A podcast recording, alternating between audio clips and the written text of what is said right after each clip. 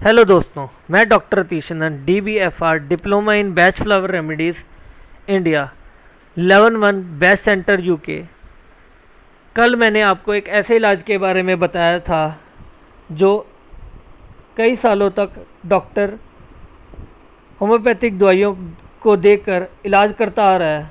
फिर उन्होंने सोचा, क्यों ना?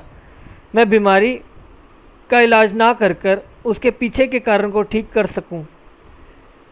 इसीलिए उन्होंने कई सालों तक जंगलों में घूम घूम कर उन फूलों की खोज की जिनका आदमी के मन की व्यवस्था से संबंध है। इसलिए उन्होंने ऐसी दवाई का ईजाद किया, जिसका हमारी छोटी छोटी रोज़ाना मानसिक समस्याओं के साथ है। बीमार हम नहीं, बीमारी हमारे मन में है। थोड़ा सा बुखार आ जाए, हम बहुत ज़्यादा सीरियस हो जाते हैं टेंशन ले जाते हैं कि हम कब ठीक होंगे, कैसे ठीक होंगे और दवाइयाँ कहाँ से लें। तो आपने देखा होगा कि बुखार तो दवाई लेकर ठीक हो जाता है,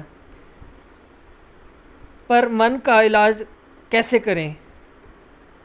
तो मैं आपको इसके बारे में और इसके इलाज के बारे में अगले अपने पॉडकास्ट में बताऊँगा।